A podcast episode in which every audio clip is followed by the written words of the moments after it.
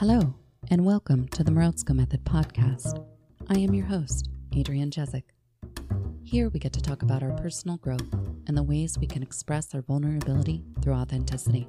I create a space for my guests to share their experiences with deliberate cold exposure, and we talk about changing our health and our lives to focus on wellness.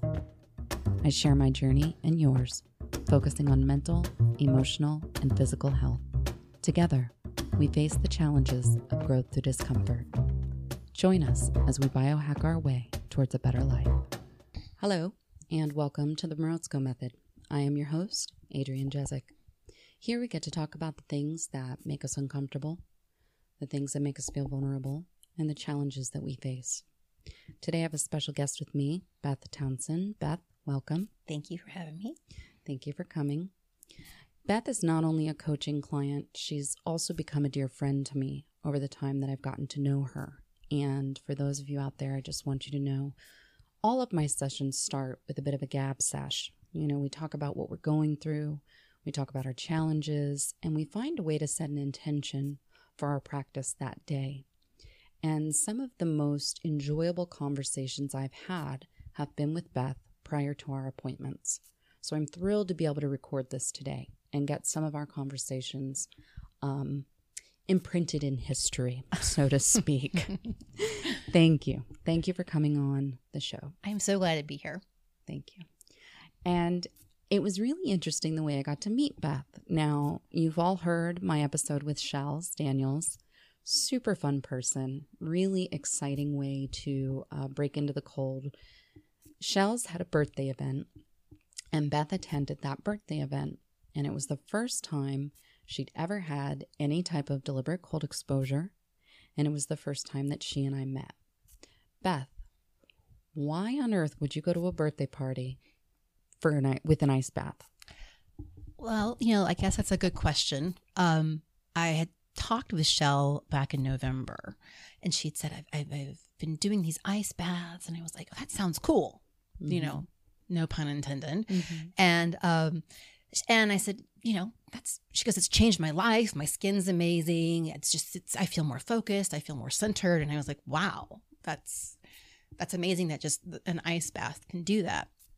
And so then the holidays came and went, and uh, Shell's birthday is sometime in January. And so she decided to organize this birthday event where she brought some of her friends in. We all got to have a two minute ice bath with Adrienne, with you. and I was, you know, it's obviously it's kind of nerve wracking to think, okay, I'm just going to get an ice bath. And um, I remember Shell saying, this was as cold as it was when the Titanic sank and the people were in the ocean. I didn't know that. and I was like, okay, yeah, I don't want to think about that. yeah, that's really cold. I didn't even think of that. And I was like, okay. And so then, you know, I think there were 11 people mm-hmm. at that party. Mm-hmm. Everyone went in. I think I was the eighth. I know I was the eighth person. Mm-hmm. And for one woman went in and she came out and she was like, it was like I died. And I was like, oh shit. just don't say these negative things because I wasn't really nervous, but you're a little nervous. Yeah. Uh, you're a lot nervous. You're a lot nervous. And so then I was like, you know, but I mind over matter. Like I, you know, I work on being, try to be conscious and present moment practice and meditating. And I say that I practice that, but really I don't as much as I would like to think I do. And so, you know, I can, I can do this. I can do anything for two minutes, right? People give birth. I can do this. Yeah right? Mm-hmm. So we go, you know, and it was we were there, and you have a couple people like they're already in the sauna, right? When one person's already in the sauna that has gone through. Actually, I think the woman before me, yeah, the woman before me got in and screamed, and yes. she she didn't sit down immediately. No, she did. Okay, she just chose to scream. and I was like, okay, okay, like this is making me nervous. Which, by the way, at more than a thousand plunges that I coached at that point, that was the first screamer I ever had. so that was really interesting. And yeah, it was like, ah, you know, I was, I, I, was, I was more nervous, and then I went and I sort of hung out by the door. You came out, you got me, my swimming suit ready to go, and you know, you did a what now I know is a kind of a normal technique for you to get people focused and calm and yeah, I hypnotize you. And mm-hmm. yeah. and then you get in. And then I got in, and I was and I was, I was following the directions because I like a template. You know, I like the directions. You want to get in, you know, and then basically just sit down immediately and then sit back Mm-hmm. and sink your shoulders. Mm-hmm. And I did those things, and my life flashed before my eyes. Oh. And it was, um, you know, yeah, you hear- you hear how people have those rebirthing experiences because they've had some sort of traumatic event in their life, and yeah. then some people, some psychologists take them through that. That was, I felt like that's what it was. Like I felt like I was there for a few seconds, but yet it seemed like three hours. Yeah. It was so intense. And I think I said, I've got to get out of here. I've got to get out of here now, now, now. Yeah. And I got out and then I wanted to have an immediately deep conversation with you. And you're like, we can't talk about this now. We can talk about it later. And I'm like, Mhm. I need to talk now. Which is really interesting too, because that's another reason I do the sessions one on one the way that I do, because it's a lot to unpack. Mhm. It's a lot to unpack. Yeah. And you were ready to talk, Mhm. and I still had a few plunges to coach. Mhm. And then when I came out, you were kind of sitting off in the corner, really quiet. Mm-hmm. And everyone was going around the room talking about their experience. When we got to you, you weren't ready. No. I was like, it was intense. And that's pretty much all I had to say. And I was like, let's go to the next person. Yeah. I was mortified in some way, like deep to my core. And um, when I actually got out and the next person went in after me, Shells was waiting for me outside. And she's like, You're as white as a sheet. I'm like, Yeah, I didn't expect that. And then we finished, and my boyfriend lives close by. So I drove to his house. I walked in and I started just bawling. Mm-hmm. Actually, I think I called him crying. And I was like, "Da, da, da, da," you know, I'm so upset. And he's like, why are you so upset? And I'm like, I don't know. It was, um, I think I was really disappointed in myself that I couldn't do it. And I just, it just brought up all of these feelings that I didn't know what to do with, you know? And then he gave me a bowl of chili and then I left, went back to my house. That I slept like the dead. And then for the next week, I had zero anxiety. It was like I was on a pill or something. And I'm not I'm not a person that has um, anxiety, and, and many people do. And it made me think that week, oh my God, the people who have anxiety disorders, I feel for them because everything that's happening to me, whether it's you know any sort of silly negative thing that happens in your life, like you run out of gas or you don't have an onion to make dinner with or whatever it is. Whatever it is. I just rolled off my back. Like I was floating all week long. And it was completely, it was a direct result of that. 15 seconds of absolute panic. And I was thinking all week long, like, I need to do this again. I need to do this again. And I remember I wrote you an email later that night because Shell was like, right, Adrienne, right, Adrienne. She needs to know, you know, she's Mhm. developing her practice and, you know, in her coaching practice. So she needs to know your experience. It's good for her. And I was like, fine. I was like, "Burp, burp, burp," and I just typed and typed and typed and typed. It's interesting too because this is something that I tell people to prepare for. Be prepared. You may feel floodgates of emotion. Mhm. And part of the reason is when you do a two minute ice bath, and even though you'd only had a few seconds, my, my first ice bath was only nine seconds too. Mhm. And it was enough to change my life and provide that reset. So when you're in a two minute ice bath and you get that vagus nerve reset, you're smoothing over hardwired pathways of trauma. You're creating thousands of new ones in their place from a state of meditative calm, Mhm. right? When when you go through your t- full 2 minutes and you breathe through. And I tell people this can open floodgates of emotion because you've just created a new space of safety within your brain. You just created a new space of safety within your emotional self. Mhm. You now know that you have a different level of strength that you were not aware of before. It's empowering. When you feel empowered that way, our brains start to drop the veil a little bit and they say, okay, glad you're really strong. We've got some things to go over. Mhm. And I tell people to be prepared for that. And I always invite people to call me, text me, email me. I keep asking for carrier pigeons. I haven't gotten one yet, but I keep asking. put it out in the universe, right? Right. And it was really exciting. It was exciting for me to get your email, partly because you could not share the night of the event. Mm-hmm. And it was a dramatic experience for you. Mm-hmm. And so it was important to me that you felt like you could reach out and share. Mm-hmm. Beth, do you want to tell us a little bit about who you are? Oh, What your background is?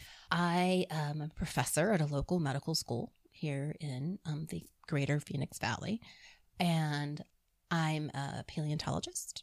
I've been doing uh, research on ancient climate change and uh, evolution of mammals and all kinds of things. And so that's my personal research, and I, I educate doctors. I've been doing that since, oh gosh, a long time, like Mhm. since 1998 or so.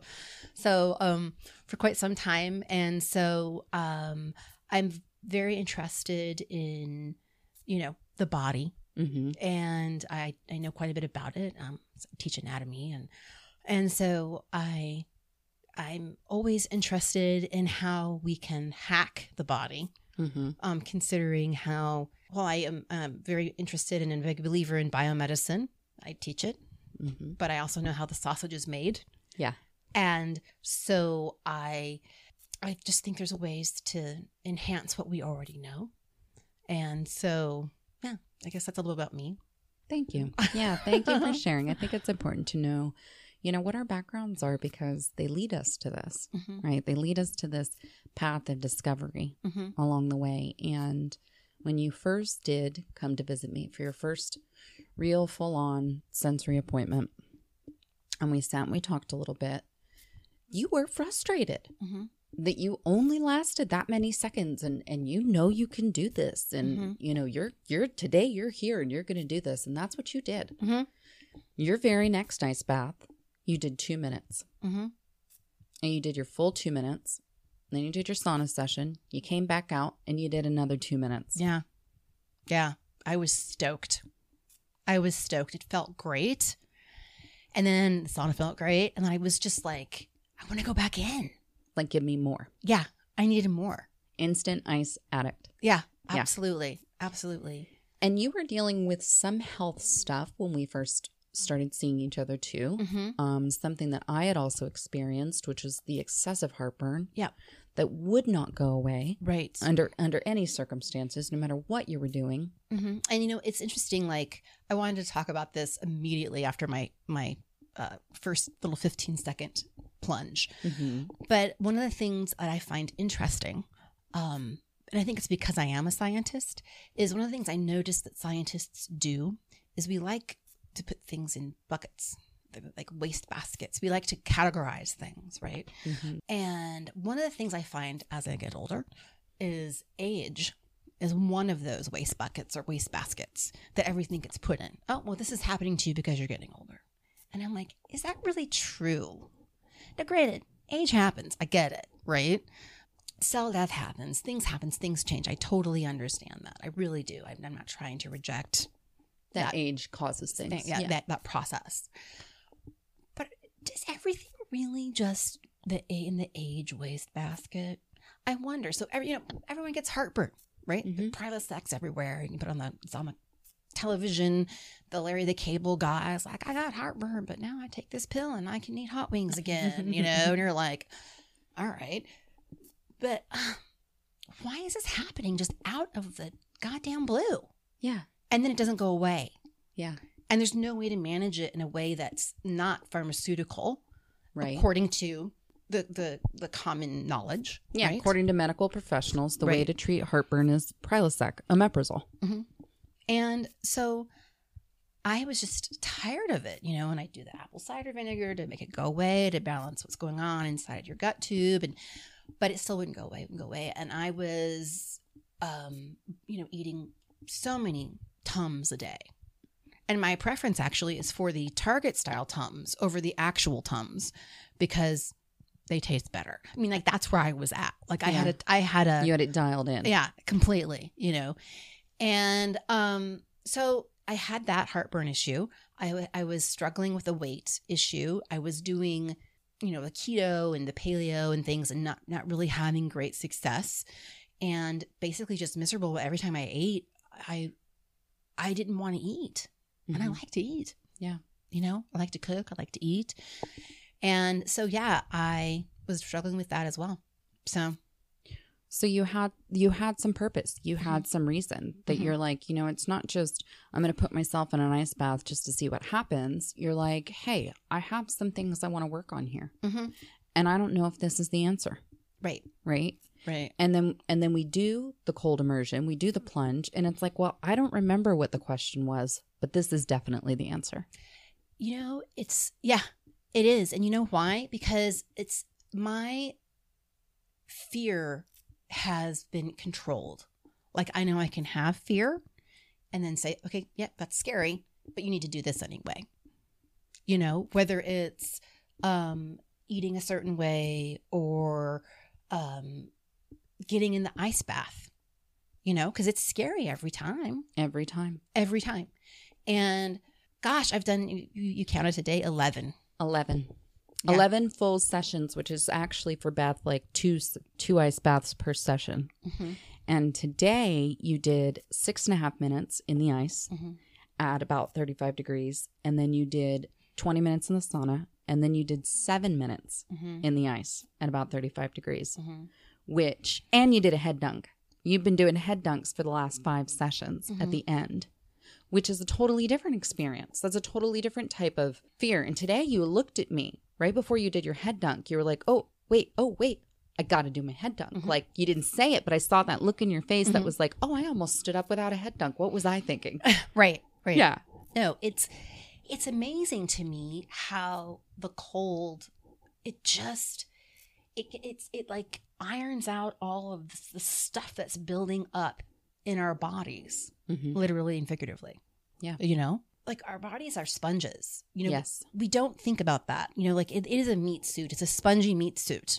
I like that. Yes. We are all just a bunch of spongy meat suits. And Yeah. so the sponge needs to be squeezed out. Otherwise, you just have this water and this fluid and this interstitial It's just fluid that collecting. just collecting, Mhm. you know? And then when you freeze yourself and then the blood comes back in and squooshes everything out, it's so good for you. Is squoosh a medical term? I feel like it should be. It is. Yeah. Yeah, Yeah. yeah. Yeah. absolutely. Yeah. It's not really well known, but That's okay. Hey, Okay. those in the know. So, how's the heartburn now? I um have had in the la- since mid April, I've had two tums. Wow. Yeah, Yeah. So, you've had a couple of months now hmm where I can eat comfortably. comfortably and not worry about it. You know, What are some of the other changes you feel on the day after your plunge or the day after your session? well, I always sleep really well, Oh, yeah. I gotta love that. and then you wake up refreshed and like Mhm. very energetic. Much like Shell said, you do feel more focused. And after the plunge, especially for the first few days, because I typically come every other week, you feel i feel like it's my anchor point. Mm. it's my mental anchor. You know if it helps me push through it's making me this is going to sound so corny but it's making me the person that i always knew i could be. Oh, okay. because now it's like okay like there's all these things that you want to do in life but then you, you put off or you say i can't or meh, and because we're busy or we're tired and it's like just push through this one time. Just push through Mhm. like you know it's like for god's sakes you sit in an ice bath with you know the tips of your fingers tingling because they're freezing Mhm. and your knees aching because they're freezing but it's a good ache because you know that afterward actually won't ache when you're in gravity walking around outside Mhm. so it's healing so if you can do that you can do another load of laundry even though it's eight o'clock at night and you don't want to Yeah. Like, and if You you, can do that, you can keep a plant alive. right you can keep a plant alive Yeah. You if know? you do that, you can paint your wall orange. exactly Yeah. or you can rip the carpet out of your bedroom Or you can rip the carpet out of your bedroom. right Like it gives you it gives you that perspective mm-hmm. of not knowing what you were capable of doing. Mm-hmm. You know, coming up it's always easier to come up with an excuse why we don't do what we do. It's Mhm. very easy to come up with excuses. Mm-hmm. Doing the things sometimes seems like the hard part. Mm-hmm. And I think what deliberate cold exposure teaches us is that we're already in the hard part. Doing the thing is just doing the thing, whatever the thing is. Mm-hmm. That's not the hard part. That's just the thing you do. And I think you nailed it when you said, Well, I'm going to do another load of laundry even though it's eight o'clock at night. Mhm. I wouldn't even make plans Monday through Friday because while I'd already worked eight hours, I've already sat in traffic for two and a half to three hours. I'm spent. I've had enough. I'm not doing it. Whatever it is, I'm not doing it. The answer is no. And it got to a point where for a long time, if anyone asked, ever asked me to do anything, I had such a fast and automatic no, Mm-hmm. ready to go, locked and loaded Mm-hmm. to protect me from what? I don't know. Mm-hmm. Protect my energy, I think. And then when I discovered deliberate cold exposure, it's like, well, I'll go home today. I'll get there at about 3:30. I've got a four o'clock call. I know I have just enough time to hop in a two minute ice bath. My call lasts an hour. I have plans for dinner. I know that I'm going to be able to get through the rest of the day because I know that I have a two minute ice bath planned in there Mm-hmm. and it's invigorating. Mhm. And we were just talking about this too about how, you know, in, in the spirit of talking ourselves out of things, like when you think of going to work out and you think, well, I got to have all my gear and I got to muster up the energy and, you know, I'm really tired because I already, already went through my day and I just don't have it in me today, but I got to pull it out of somewhere. Mm-hmm. And that's the beauty of an ice bath. It's passive. All you have to do is show up and sit down Yeah. for two minutes. And you know, the nice thing about being in the cold, besides all the healing, is you're forced to be present. And therefore, it's meditative, you know? So you meditate in the cold. I agree with this, but Mhm. you say you meditate in the cold. Well, you have to. You have to be present. And meditation is present moment mind focus. Right. And um, particularly, as you say, you help to hypnotize us, which is assisted meditation. Yeah, we all know I can't make you cluck like a chicken. Right. You have to be ready for this. Right. Yeah. Um, but you you so you're assisted right Mhm. with that meditative state. So you're ready to, to start be being present, Mhm. right?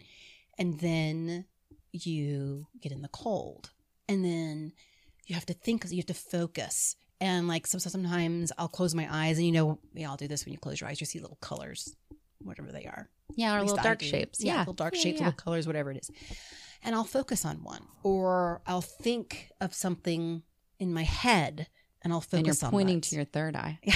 when you're doing that. You're pointing to your third eye. I am. I'm touching my third eye right here, and I'll, and I'll and I'll think of something like glowing or moving or something, and you have to be present. You know, and that's and you're thinking about passive, passive versus extreme. You know, the reason people do extreme sports like mountain climbing, um, Base jumping. all of that stuff is because they get to live in the moment because we're not living in the moment in our everyday lives we are on autopilot We're easily distracted. exactly because Mhm. we want to be Yeah. you know that's why and you know it's so interesting i mean let's just let's unpack this you and i started doing this right as covid started Yep. and all the way through here we are still in the pandemic Beth, by the way, is the only client that continued to come see me despite the pandemic. i had to come You had to i had to for your sanity and your health. Mhm. I needed that. Mhm. I needed to be able to continue coaching for my sanity and my health. it was it was was and Symbiotic necessary. Yeah, absolutely. Absolutely. Well, we were supposed to meet. We were. So here we are. Here we are. But that's it, right? Like it allowed presence to manage this craziness, Mhm. right? And instead of hanging on the side of a rock wall on two little nubs of rock, which is fun. I mean, I've done it, right? We've all done that. Most of us have. Who knows? Who hasn't? I don't care. Point is, it's not like you're when you you're not going to fall off. Mhm. You're not going to, you know, not land that skydive Mhm. the wrong way. Mhm. You're just going to be really fucking cold. And present. Yeah. It's interesting you say that too because I've known base jumpers and skydivers and thrill seekers Mm-hmm. and there's a pattern. You know, it's like it's like chasing the dragon. Like you're always looking for that first initial jump. You're always Mhm. looking for that um that feeling that you get when the world comes out from beneath you for that ultimate presence. Mm-hmm. And when you do things like that, you're not doing anything to put it back in. Mm-mm. So there isn't anything so you're doing that, you're you're extreme, you've got your adrenaline, you've got your cortisol, like everything's pumping and you're not putting anything back, which is partly why they continue. I need to mm-hmm. do this more. I need to do this more. I need to do this more because that's how I get that feeling. I believe the biggest difference with the ice is it's putting things back. You get that extreme, you get that presence, and you get a surge of norepinephrine, and you get a surge of dopamine. And it's different because you haven't just spent all your adrenaline and cortisol going through that. Mm-hmm. You're focusing on that norepinephrine and, and dopamine, the brain is. And then in turn, after developing this as a regular practice, you're increasing that serotonin uptake. So you're doing it without the chemicals that can sometimes inhibit the serotonin uptake. Mm-hmm. And you're not overproducing any stress chemicals like the cortisol. You don't have that diminishing return, I think, I, I, that could- you do of the thrill seeker sports. I completely agree with you because because of the active mindfulness where mm-hmm. instead of like holding on to the side of a, a rock wall where you have to be focused and technical and you have to think think think think think you can be conscious and and present and breathe which is the meditative part which is the restorative part Mhm. as you're getting all this wonderful you know chemical dump from Mhm. your nervous system and it's it is so important um in a way that sometimes i think i feel very fortunate that i can come do this right and you know you have a beautiful space and you create a sensory environment that is nourishing and healing using the the bells bell bell bowls that you do the vibrations are wonderful um, they really just resonate as as they're happening whether you're in the bath or in the sauna I, and I've told you this, I told you today, and I'll probably tell you again. You know, it's like being in a temple where you have the sacred space to restore yourself. And we don't take time for that in Right. any culture, I Mhm. think. I'm, you know, I'm a pretty educated person, been traveled a lot, I don't think there's any cultures that really do that, that sit and restore, you know? Yeah. Yeah. Even when we're in the gym, Mhm. almost always you've got a screen or a tablet or your music or something going on Mhm. to distract you from what it is that you're doing. Mhm. You know, I can't just go to a gym and work out. I need the music or I need the audiobook or I need to be doing something while I'm doing something. That's Mhm. I feel like that's our culture to a T. Yeah. American culture. I Mhm. need to be doing something while I'm doing something. Mhm. And during these experiences, during our 1-hour sessions, there are no phones. There are no screens. The only clock in the room is on my wrist. Mhm. I am so in tuned to what an hour is. It's dialed in. We've got time to talk, time to plunge, time to sauna, time to plunge, time to talk, time to wrap it up. Mhm. And that whole time, you have the opportunity to be present because you know that I will tell you when the hour is up. Mhm. You Yeah. don't have to think about a thing. Mm-mm. You don't have to be anywhere. We're not rushing. Every once in a while, I have a client come in late and they're like, all harried and I'm late and blah, blah, blah, blah. And the first thing I do is say, we're just going to breathe. Mhm. You're here now. You are no longer rushing. You are exactly where you need to be. And then, even for those people that are perpetually 15 minutes late, all of a sudden are on time. Mhm. And they're on time and they're not rushing to be on time. They're just doing the thing. I'm just here to do the thing. I'm in the next step to do the next thing. Mhm. And I understand this. I used to get a flat tire and lose my absolute utter shit Right. because it ruined my day and now my schedule is ruined and everything's ruined and I'm not going to get anything done and Mhm. that's how I feel and that's not the reality. right. This happened to me a couple of weeks ago. For the very first time, I had a day jam packed full of errands and I got a flat tire. And it was the easiest experience I've ever had three hours top to bottom by the time I called the tow truck and the teenager came to pick me up because I couldn't be in the tow truck cab because of COVID and Mm-hmm. dropped me off at discount, got my new tire, and not once did I get upset. Not once did I lose my patience. I was just like, oh, now I have a flat tire. I'm going to pull over. Oh, my car's out of roadside warranty. That happened within the last 60 days. I'm going to order AAA. Oh, I'm a new AAA member. I just ordered it from my car and there's a 48 hour hold. Oh, there's a fee I can pay so I can get a tow truck today. I'll pay the fee. And it just was one step to the next step to the next step. And even though it's not, I mean, this is something that I'm never going to have fully dialed in, Mhm. right? Right. Sometimes I'll still lose it when I break a dish or stub my toe or whatever. But this is the first time in my life I got a spoke in a wheel and I was able to just ride it out. Right. And everything I had for that day got scheduled for the next day. And then I even went and did some thrifting. I was like, you know, today's shot. I'm going to go to Goodwill. Right. I'm going to go find some treasure. And I did. And it was wonderful. Isn't it? It's just like, like, it just has given me some strength that I assumed I had, Mm-hmm. then realized I didn't when I first got in that bath the very first time. Surprise. I know. And then now I'm like, yeah, okay, like I can do this.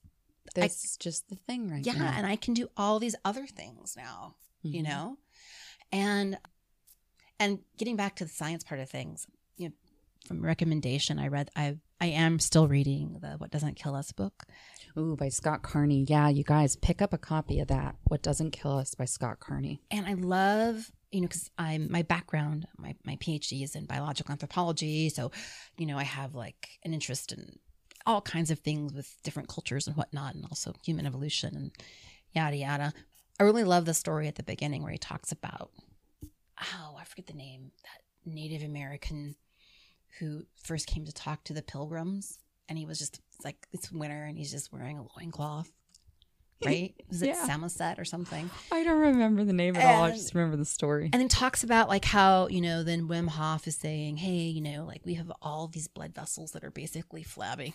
Your Mhm. blood vessels are flabby, and I was like, damn, you know what? He's right. Like we are so like we are so coddled Mhm. in our in our lifestyles that we um we are it, it's harming our health. Yeah. and so why isn't science looking into that? And i'll tell you something. I know why.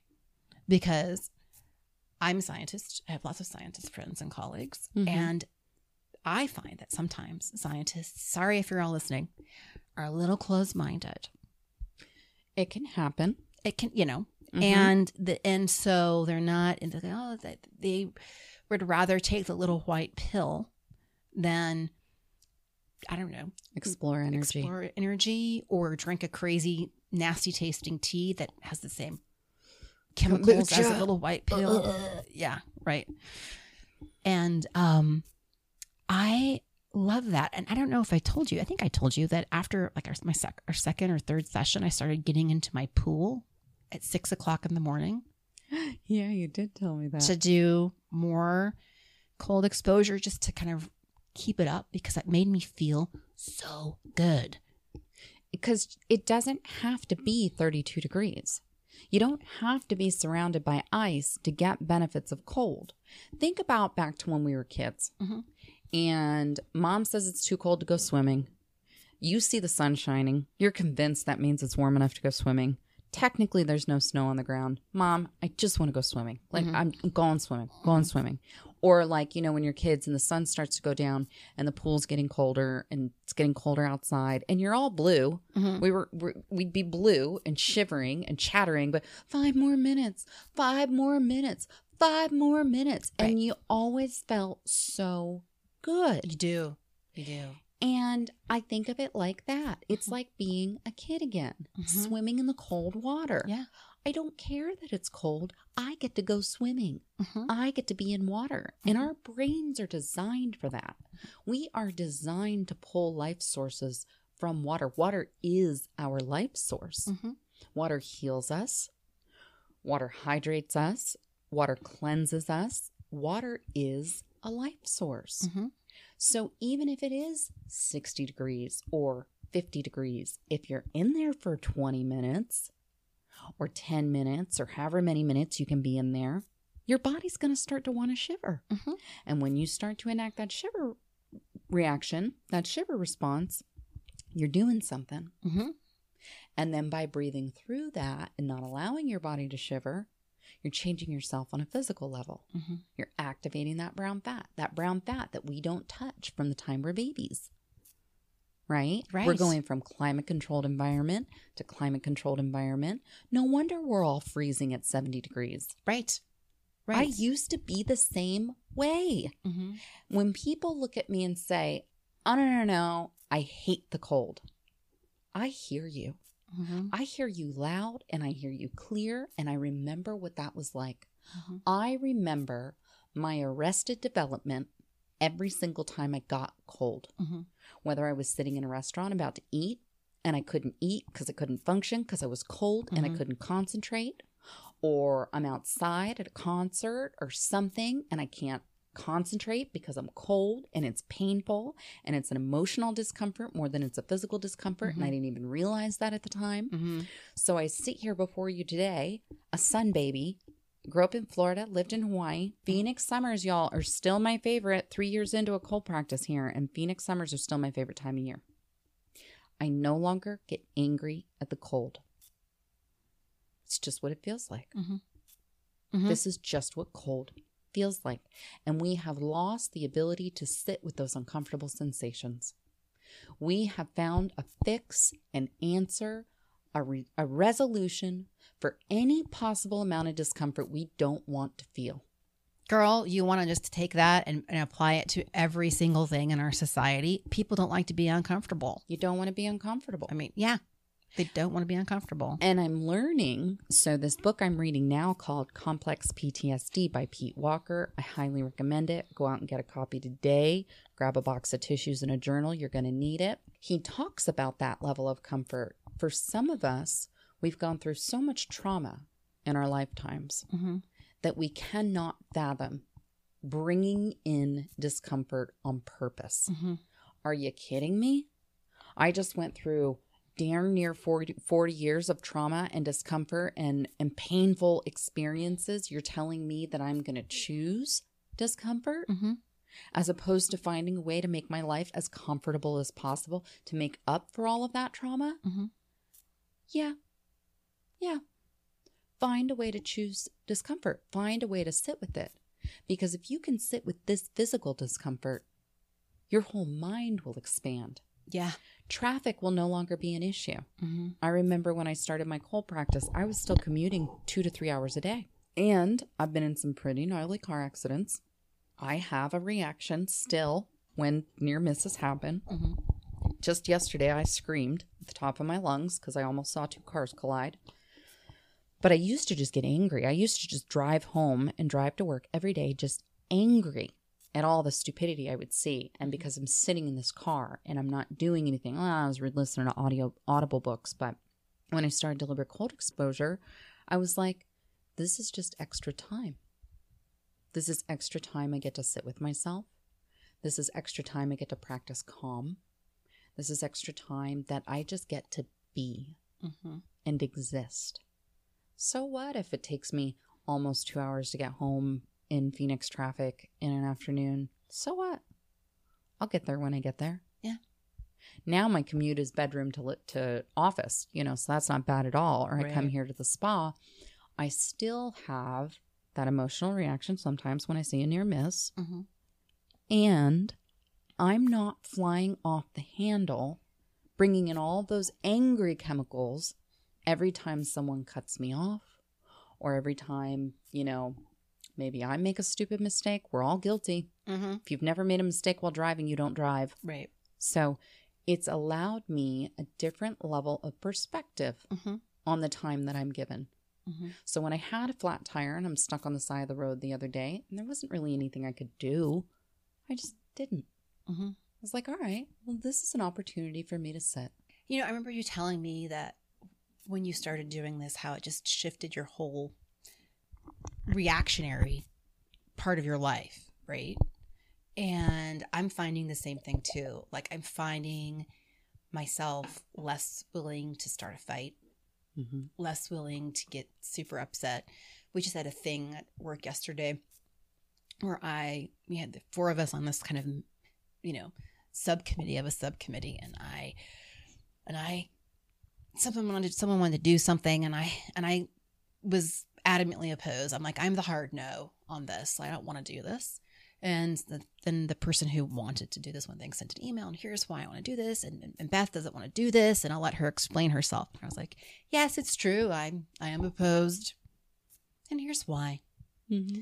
And then, you know, it was he sent some super strong rebuttal, and I just didn't even read it. I just I just sort of scrolled through it. I saw that he had at least five sentences or more for each one of my points, and I was like, I have no energy to read this. Mm-hmm. No desire. It's clear where this is going. I'm outvoted. No Meh. big deal. Meh. No big deal. Yeah. All right. You know, go for it. I hope everything works out the way you, you plan. Mm-hmm.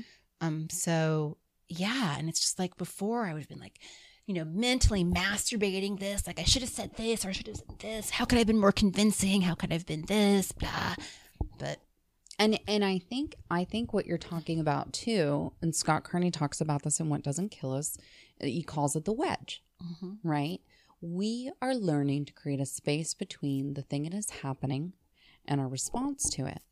And for me, quite particularly over the years, my MO has been to take everything personal, Mhm. always personal.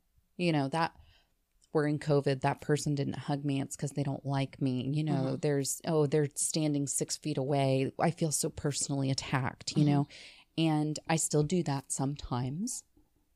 I do also notice that I have this whole other ability to remove my personal defense from the situation.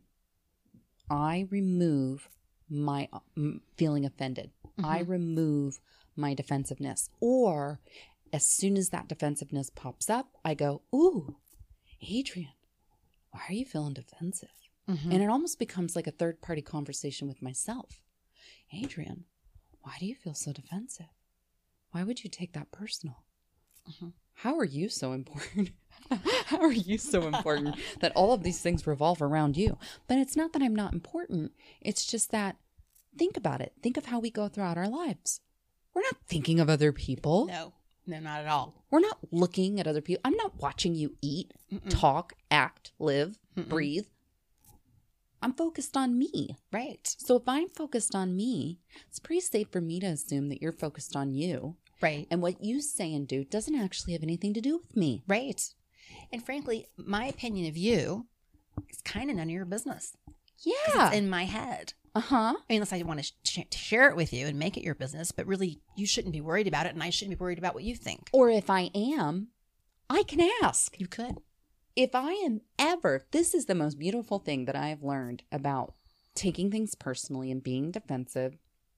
You know, and, and Jonathan Haidt in The Righteous Mind talks about, you know, like we have a choice. Mhm. I can just ask, hey, what did you mean by that? Mm-hmm. Hey, I don't understand. Will you clarify? Wow. Yeah. Talk about an enlightened perspective. Not only do I not have to make every little thing about me, but when I'm confused, I have this thing called a mouth and this thing called the English language, and I can remain curious and I can ask questions. Mm-hmm. And sometimes those questions are directed at me. Why are you afraid? What are you afraid of? Why are you defensive? Why Mhm. are you making this about you? And sometimes it's questions I can ask someone else. Sometimes it's my partner. Mhm. When you do this, I don't understand. Mm-hmm. And I know that some things don't look on you the way they look on me. Mhm. Will you explain this to me? Or, Mhm. hey, what does anger look like on you? Mhm. What does sadness look like on you? Mm-hmm. We can do so much by taking a pause, reflecting on our emotions, reflecting on our knee jerk reactions, and saying, Where's that coming from? Right. Is it even necessary? Now there's this whole new perspective that the ice has given me Mm-hmm. about the energy that I have and how much effort I want to put into things. I don't have to walk around upset and angry all the time. No. I don't have to walk around half cocked all the time. I had no idea that's what I was doing. Living in a constant state of fight or flight, living as a fighter, not as a warrior. Mm-hmm. Mm-hmm. The warrior is peaceful. The warrior reserves the energy. Right. The warrior only fights when fighting is the only answer. mm-hmm. And sometimes that is a resolution. The fighter always has the gloves on, Mm-hmm. is always ready to throw down, doesn't even need the reason. You say go, I'm already there. Right. I am learning to put that fighter to bed, make room, more room for that peaceful warrior. And this practice is what helps me with that. If I go too long without an ice bath, it's the first thing that I start to notice is I get bristly Mm. and irritate irritated. Just like I Mhm. just get really irritable. And then I'm like, all right, well, how long has it been since you did an ice bath? You know how sometimes you wish you had a button you could push for a reset Right. on life? Mm-hmm. It's called two minutes at 32 degrees. I I completely I completely concur wholeheartedly, total soulfully, totally. This is the most it calms your shit down. It really refocuses you. So like thinking about when Shell told me back in November we were at the Lux Cafe having just having a catch up and she told me about the ice baths. She's like, I'm more focused. And I'm like, you know, what does that mean? Like I'm thinking, oh, you can focus on your work more. Like, oh, I can get yeah, we done think of it as like an immediate physical state. but it's just like calming your shit down Mm-hmm. and not worrying so much about the everything else. Getting so like I even today, like in the ice bath that we just finished, like I told you after my first plunge, I was like, man, it was like I was floating in space. You know, it's like, dude, Yeah. it's like that. It's like that. it's like that. It's like that, man. yeah. It is. And so here's something funny. My friend Lynn, and I've known Lynn for a dozen years at least, we knew each other in our mid 20s, Mhm. back when we were still single and partying, and I was coming off a divorce, and, you know, we're throwing barbecues and going out dancing on Friday and Saturday nights. And I was for sure a different person Mhm. at that time in my life. I feel like I've been eight versions of myself this month alone. Mhm. So I've had tremendous growth since that time in my life, but definitely a concentrated amount of growth over the last few years, discovering the cold. Lynn and I had kind of gone our separate ways over the last, you know, five, ten years, Mhm. loosely remained friends. And she has taken on this new found love of the self and healing the self and taking care of the self. And so she came to see me for an, for a session. Mm. And we've done a few sessions together now. And she says, I don't remember you talking like this. And at first I was like, well, yeah, I definitely, I didn't talk like this. And then we, I was like, wait, like, wait, tell me what you mean by that. Like, Right. because immediately I got defensive and I'm thinking, well, what did I talk like? Meh, Mhm. meh, meh. I'm like, well, I know what I talked like. I was aggressive. Mhm. I was dramatic. I was expressive. I was filled with all of this energy.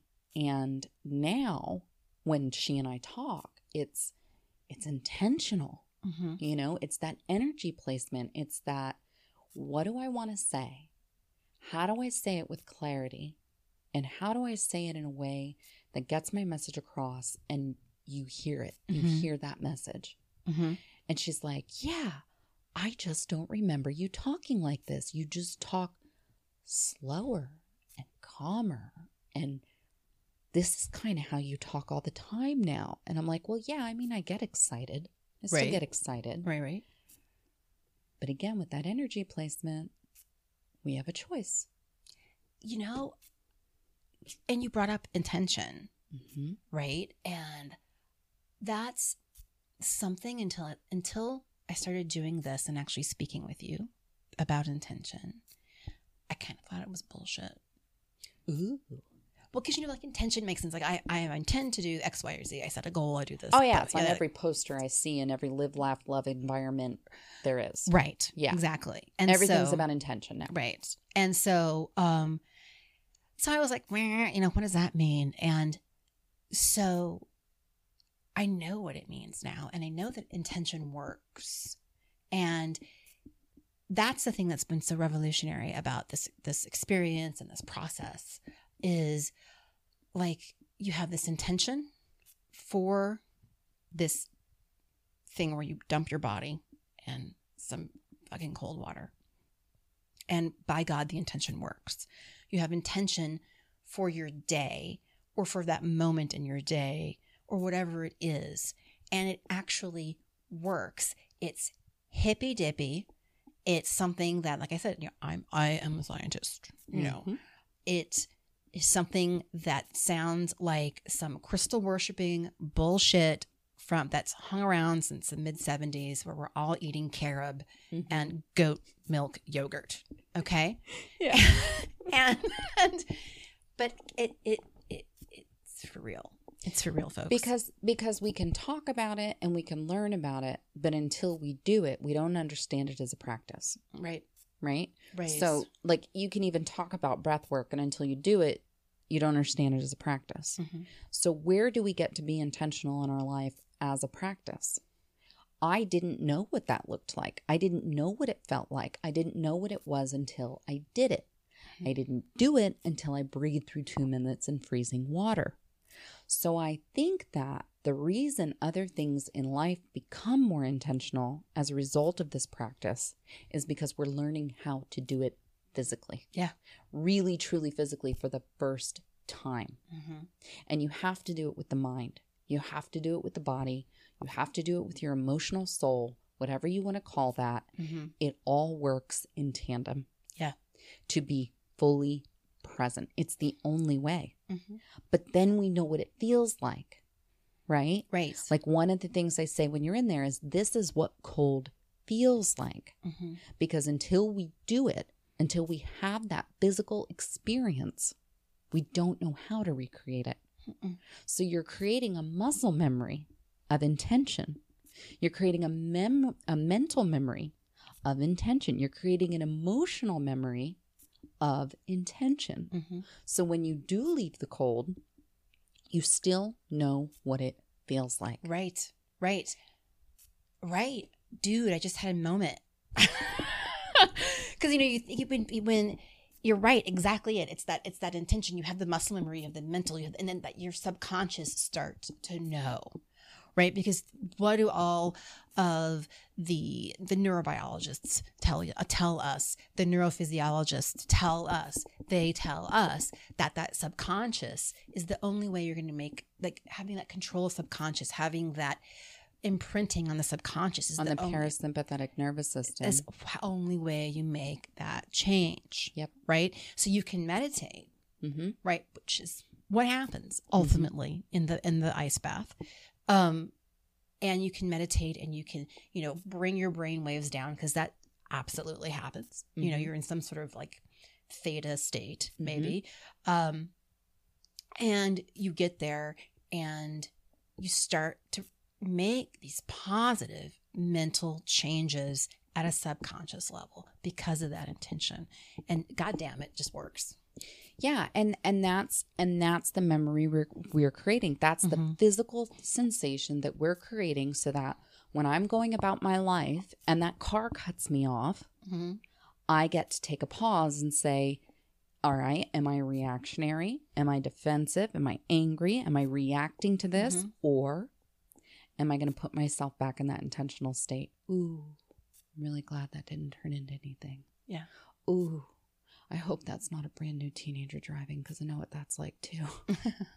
you know, I have a lot more compassion. I have a lot more room for compassion Mhm. and for empathy when I'm not constantly on the defense. Yep.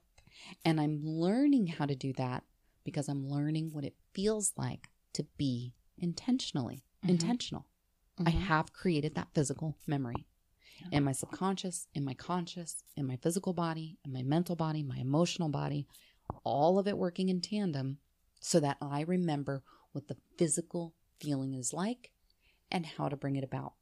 And this is partly why I tell people that when you're in the cold and you get that surge of norepinephrine and dopamine, and those effects last for hours, I tell people you can learn through this practice how to activate that outside of the cold. Mhm. You're training your brain. If I teach you the proper way to hold a dumbbell in your arm and do a bicep curl in perfect form, you are creating a kinesthetic muscle memory awareness of what that feels like. So when you go off and do it on your own, you're going to be able to pick up that dumbbell, follow proper form, and get a great bicep curl. Mhm. Well, that's what we're doing in the ice Mm-hmm. With our brains and our hearts and our bodies. We are guided. We are in the moment. We are present. We are creating this memory of this experience, of the power that we have to go through this experience, despite the tingling in the fingers, Mhm. despite the random cramping in the joints, despite all of the discomfort. Mhm. We're creating this physical memory of how to bring it back. Mhm. And the more we do it, the better we get. Yeah. The more times I practice that fully formed bicep curl, the better I'm going to do it. I love this so much. I just love doing this so much. It's amazing. It's it's it's shocking to me how just the benefits that have come from it. They they're all unexpected and they really have been life-changing. And You and know? you say that to me with this look of disbelief because it doesn't feel like it ought to be possible. Right. It doesn't feel like it's possible for cold water to have such an impact Mm-hmm. on our brains. And we were even talking before I hit record. There's another physical sensation that you've noticed, Mhm. and that's that pounds are melting away. Yeah. And there's no other way to say it, is there, than melting. yeah. That It's- somehow the ice melts fat. And I can explain it. It's your brown fat. You are growing your brown fat. You do not shiver seven minutes, and you fought that shiver I did. from the minute you got out until I don't know when it left you, but you stopped fighting it. Mm-hmm. You're fighting that shiver. You're growing your brown fat. Your brown fat's turning white fat into energy, and pounds are melting. There's another reason that pounds start melting when we develop a deliberate cold exposure practice because we are working through the emotional trauma that we need to so that we stop carrying physical armor of weight. Mm-hmm. Carrying around extra weight is just another symptom of something going on deeper inside of us. Yep. Absolutely. I wish I knew what Louise Hay says about heartburn. I'm going to have to go home and then I'm going to have to tell you what it is. Okay. Because Louise Hay, she's another one. You guys, you know, I'm always recommending books and authors. Louise Hay is one of my favorites because she takes the physical symptom you're experiencing and shares with you the emotional work you're you're going through. Mm-hmm. And then she gives you a mantra. So if you have like a sty in your eye, it's because you're angry at something you're seeing Mm-hmm. and maybe you feel helpless against it. Right. And so then your mantra is I look at the world through love and light. And the reason I believe so deeply in this is because I've healed myself. Mm-hmm. And I healed myself because I was willing to do the work. I was willing to do the emotional work. Mm-hmm. And like you said with that first ice bath felt like a rebirthing. Yeah. In complex PTSD, Pete Walker talks about all the different ways that we go through rebirthing, rolfing, you know, different different types of physical experience in order to break through that emotional wall so we can heal the traumas of our past. Right. This speeds up that process. And you know, I think people out there who may feel like I've never had any trauma in life. Like my life's been relatively great. You know, like I mean, whatever whatever ups and downs have come have been minor, you know. And one of the things that you and I have talked about is our lives are so much more stressful than they really should be if you think about it based on what we know about how different past cultures have you know come and gone and people's roles in those cultures i mean look right now i mean here we are it's mid-june mm-hmm. 2020 and we are in the middle of a serious social upheaval in our country and frankly it's it's starting to become planetary. And i that speaks to the level of stress that's around in our lives and that stress is going to always manifest physically in everybody. Yeah. and this being in the cold doing these ice baths really can help people who think they don't have any major trauma and then Mhm. people who have really gone through some some stuff that this would also help them as well I would doubt. love so much to see deliberate cold exposure as part of a practice for substance abuse recovery, Mhm, trauma recovery, mhm. PTSD recovery. I don't know a single thing it doesn't help. Mhm. I have yet to find a single thing it doesn't help. Yeah. And over all of the plunges I've coached, which now at this point are definitely, I've known for quite some time, I've been over a thousand. I believe at this point, I've got to be near in the 2000s. Only two times have I ever had someone say, there's two different, one person, they only did a face dunk and they said they didn't like it. They would never do it again. But then they saw me several hours later and they were like, oh, I did this whole self care thing. I feel so great. I know I didn't like it, but I know it made me feel this way. And even though I'll never do it again, I know what it can do. okay And then the other one was our screamer. she did her whole two minutes. Mhm. She felt amazing. She could not stop smiling, even though she told me how much she hated it. Mhm. She could not stop smiling. And she said, Yes, I feel good. Yes, I'm glad I did it. Yes, I feel empowered. And I've checked it off my bucket list. I never have to do it again. And that's okay. right right That's that's fully allowed. Mhm. But in all of the other hundreds of plunges I've coached, everyone is a changed person for the better. Yeah.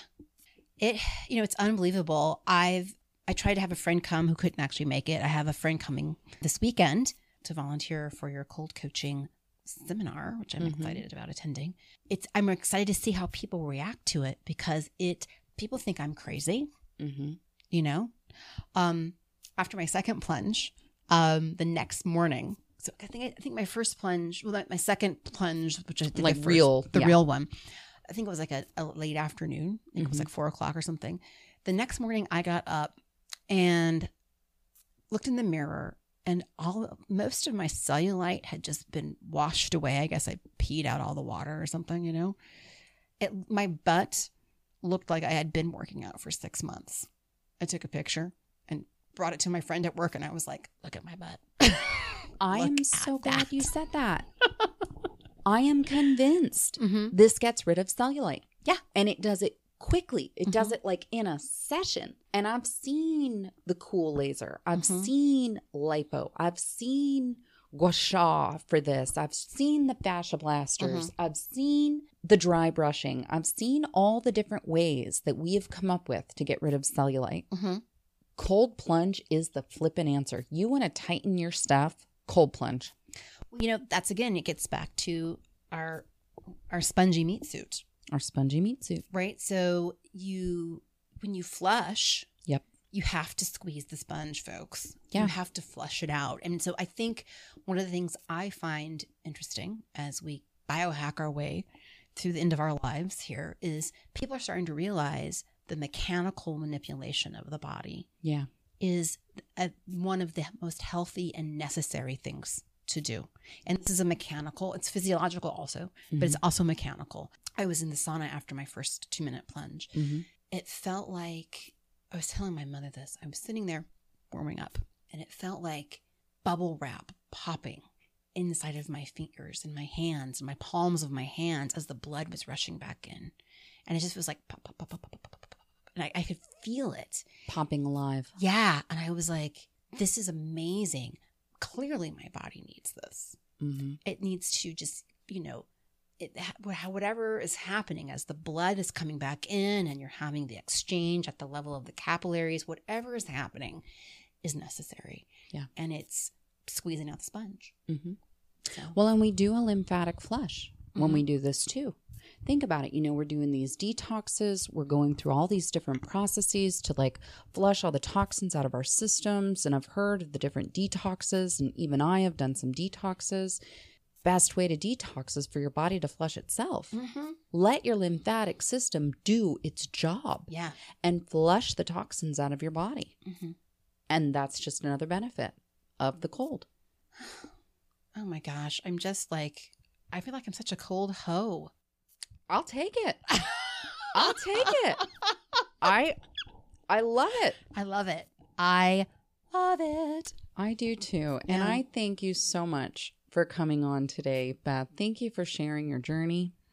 Thank you for sharing your story and your realness. I mean, this is half of what I love about our conversations is we are just no holds barred, no topic off limits. We get to just share. I appreciate it too. I love speaking with you every time we visit, um, before and after the Mhm. plunge, and I'm so glad to be here and, and talk with you about this because I, I know there's no there's no belief here. This is hard data. Yeah. It works It works. Yeah. It works. definitely. Thank you. Thank you. And I just want to thank all of you for sitting with us uh, for another episode. And I invite you to reach out, ask questions, call me in tears if you have to. Wouldn't be the first time. And I've met some really great friends that way too. Call me when you're in pain.